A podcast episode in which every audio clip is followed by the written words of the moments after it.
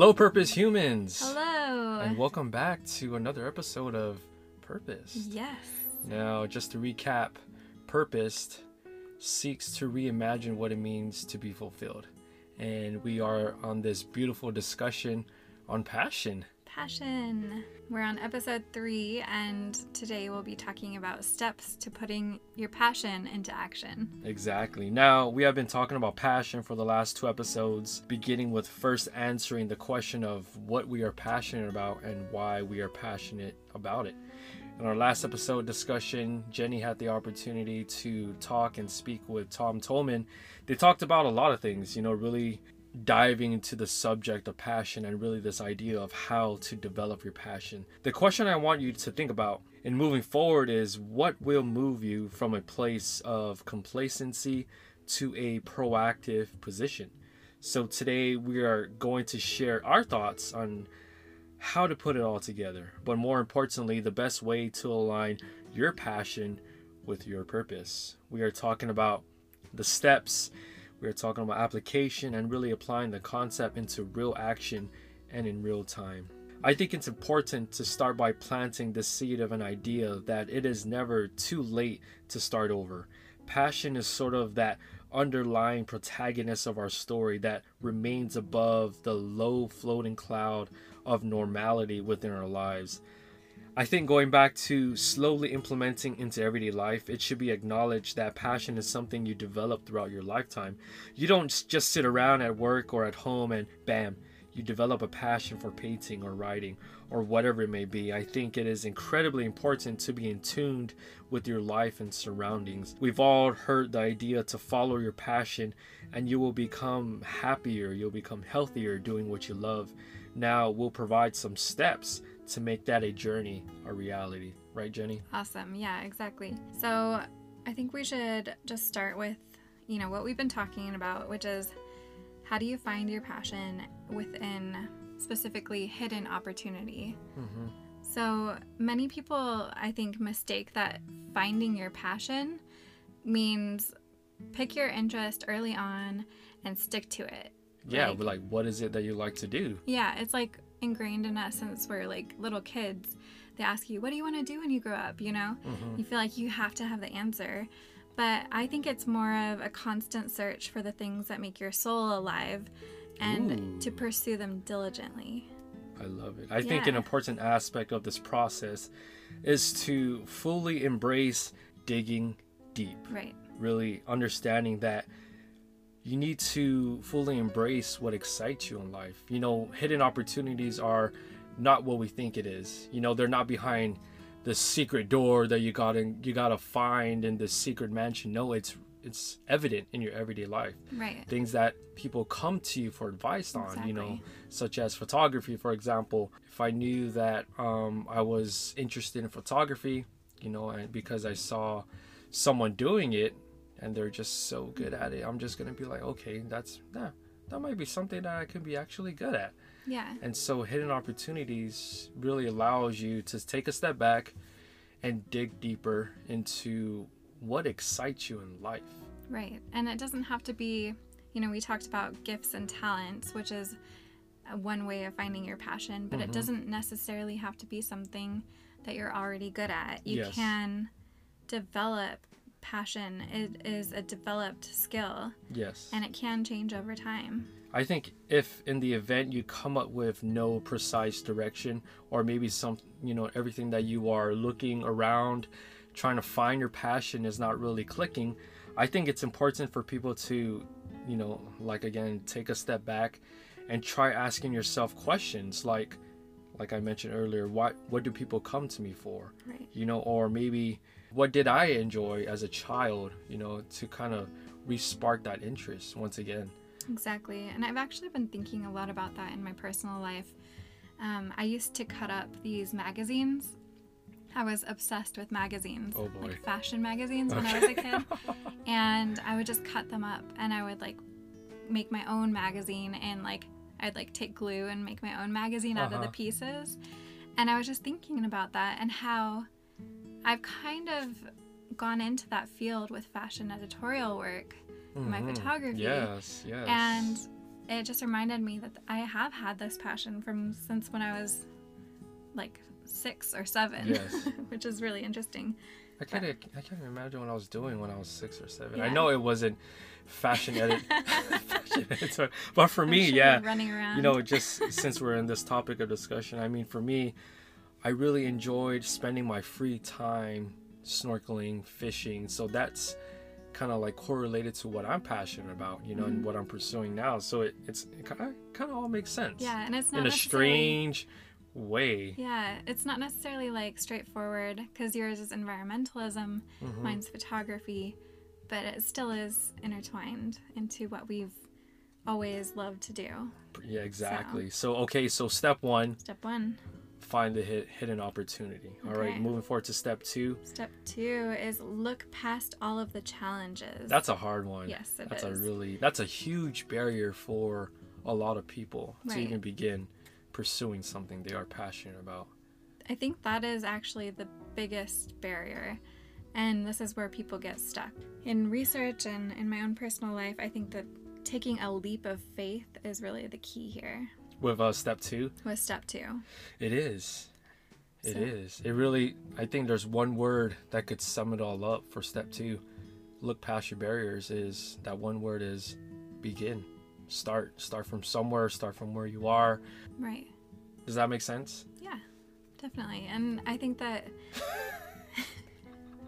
I think it does, I but I mean, so. the way I see it is that it's, you know, you are led by your purpose, exactly. And- purpose. yeah. Going back to purpose. led by your purpose, and that is what will motivate you every day to get up and seek out those action to challenges. begin. Face it. Face it right in the face. Be like, hey, let's begin, type of thing. let's begin. And it's exciting. It ex- I don't know for you, it excites me because like any sort of challenge or obstacle motivates me personally, and I look forward to it because it allows me to grow. It allows me to further my passion, develop it more, shape it, and it also simultaneously shapes me as an individual. So for me, it's like a win-win. Mhm. So I mean, yeah. Step three, I think it's, I think it's probably the part of the process where it requires a lot of energy, discipline, and really um, the bigger vision on where you see yourself pursuing this passion. Step three talks about planning your progression. Right. And so, where to begin with this, I think, is to set a long term goal, hmm like a giant vision. Yeah. um, and really, Huge yeah, a huge, almost unattainable. It seems like a dream if that would really happen. hmm But then to break it down into small, achievable goals, like really, really going through. And the way I do it is I do a lifetime goal, then I do my 10 year goals, then I Mhm. do five year goals, then I Mm. do one year goals. And I break it down by weeks, By weeks. by months, and Okay. then weeks, I was like, and then days. And so within each day, like, and it sounds like it would take forever, but you can literally do this in one day okay. just open a word doc and start with lifetime goals and just, Just keep write it. breaking it down Yeah, that makes sense. I think putting into context, I probably have a good example is when I was preparing for my first 5K race. Um, you know, it's something completely new. Uh, I was diving into this whole, hey, I'm gonna get fit. I'm gonna work on my cardio. I'm gonna exercise, and I thought a 5K was like the cream of the crop. Like that was the perfect challenge for me to undertake. And so, you know, preparing for it. I mean, it was months ahead, but you know, it's not like lifetime ahead. It was months ahead, and it required a lot of milestone sort of notifications. You know how you get notifications on your on your phone, like, "Hey, new message." For me, it was like, "Hey, get your butt up and let's go running." Whether it be five in the morning, five in the evening, whatever the case may be. Um, it was always about progressing. So, for me, setting a long-term goal was the 5K, completing the 5K. Uh, broke it down to small achievable goals. So whether it be I'm gonna do a mile within this amount of time. The next week I'm gonna do two miles within this amount of time. The next week I'm gonna do that one mile again with a different time, shorter time. You know, and so it's a progressive development on really crafting, mastering your craft, almost so to speak. Yeah, I think that's a really good analogy. You know, thinking of planning your progression with your passion as a marathon and not a sprint. Mm, And that's true. you know, I think that a lot of people um, struggle to maintain their passion for a long period of time. hmm So I think it's important to have a good reason behind it, to have that purpose lead you and guide you and, and sustain you. hmm Um, and for you, like in this journey for your 5K, you know, your purpose, what was your purpose here? To complete the 5K. To complete the 5K. Yep. And that was something that was important to you. it was. There was there was a deeper meaning behind that, and I You needed had- to dig deep. you had to tap into that every single day. Yes. All right. So, step one, find the opportunity. Step two was start, literally. Um, yeah. Look past the challenges. Step three is planning the progression. Step four, I think it's wow, investing and prioritizing. This is where discipline plays a huge role um, because you are needing to adhere to your own standards, your own um, overall, I guess, idea on how you want to invest your time, manage your time, prioritize your uh, goals within the passion. Um, so it's huge. Uh, discipline, my favorite subject. You do so good with discipline, don't you? Just kidding. I really struggle with this. I think um, everyone does, though. It's not a Really? Do you struggle with it? with discipline. Yeah. Uh, I think I have a good handle on it. It's not the best, but I feel like Yeah.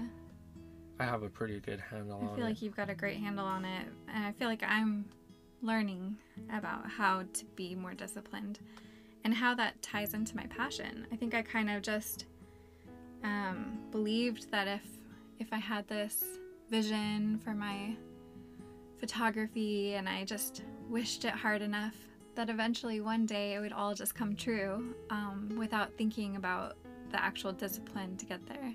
Yeah, I think when you become well disciplined, you don't even know that you're being disciplined in pursuing things that you are passionate about. Yeah, I definitely think that it's important to slowly implement it into your everyday life. And like you talked about, motivation and discipline is Mhm. key here. Exactly. I and these are really just, they may not seem like a lot, but they really are significant and imperative, I feel like, for anyone who wants to pursue something. So, key takeaways I mean, first step, finding the hidden opportunity, looking in places, asking the right questions, and really taking a step back to understand what you are passionate about, why you are passionate about it, and how best to sort of move forward, you know, in pursuing that passion. Step two is exploring what interests you and developing that passion. Um, really just beginning, not thinking about all the challenges that lie ahead, but rather the opportunities that, you know, will be provided to you. Um, really asking the questions once again, like what excites you? Maybe it's sailing, maybe it's painting, whatever the case may be, volunteering, you know, whatever it may be, understand that opportunities derive from your sparked interest, especially when developing your passion. Um, step three, you know, um, really just planning your long term goal. Planning goals for the sustainable long run, pursuing your passion can sometimes become stagnant and it may potentially discourage you from fully experiencing the big picture.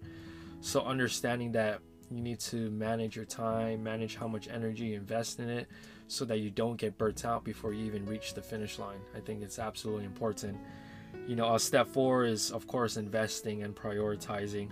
Like anything else in life that you are interested in learning, investing time and prioritizing is crucial. You can't plant a seed in the soil and expect it to grow on its own. It re- it's going to require sunshine, water, and other, you know, factoring elements. But I think that being able to understand that taking the ne- necessary time to invest your energy, invest your focus, invest your efficiency or your productivity is important to really tap into the max potential of what the what this passion can offer you.